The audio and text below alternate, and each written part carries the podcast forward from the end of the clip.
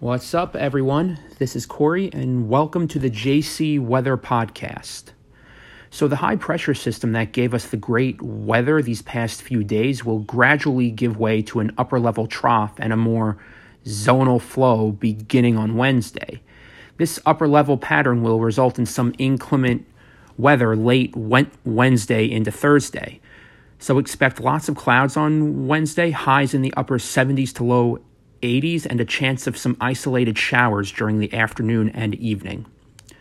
A warm front will then advect moisture aloft into our region, so expect mostly cloudy skies and scattered showers throughout the day on Thursday, with highs again in the upper 70s to low 80s.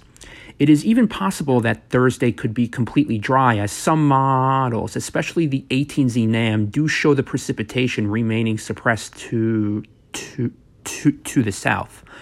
Lots of clouds are expected regardless. The warm front boundary will then shift back south as a cold front Thursday night.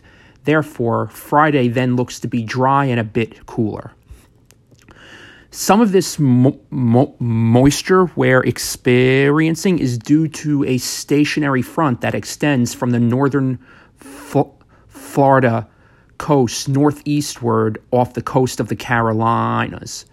The associated low pr- pressure system does have a chance of deve- developing into a tropical cyclone, with the NHC giving it a f- 40% chance of development over the next five days.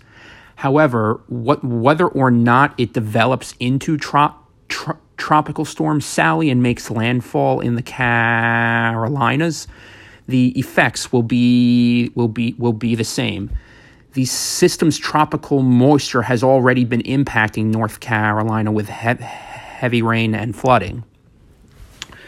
We're also monitoring trop- tropical storms Paulette and R- R- R- Rene. Paulette is is centered 1,295 miles east of the Leeward Islands with 65 mile per hour sustained winds. Satellite imagery does show strong convection developing around the storm's center, which indicates that it is strengthening. Regardless, it looks like Paulette will be a fish storm, although we will have to mo- monitor how close it comes to Bermuda. Then Behind that is Tropical Storm Rene, which is centered around 100 miles west northwest of the Cabo Verde Islands with 40 mile per hour sustained winds. Satellite imagery shows a very disorganized storm as its convection bands are not well defined and seem more scattered in na- nature. However, Rene is expected to get its act together and strengthen into a hurricane.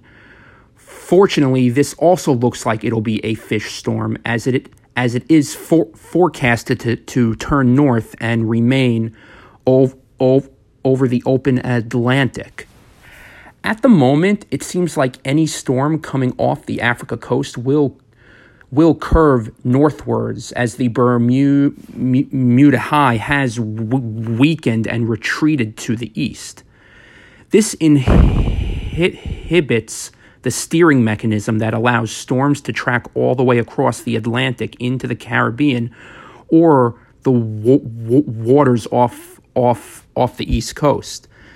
This is great news consider- considering we are within the peak of the Atlantic hur- hurricane season and and the time of year when Cabo Verde storms are the most common.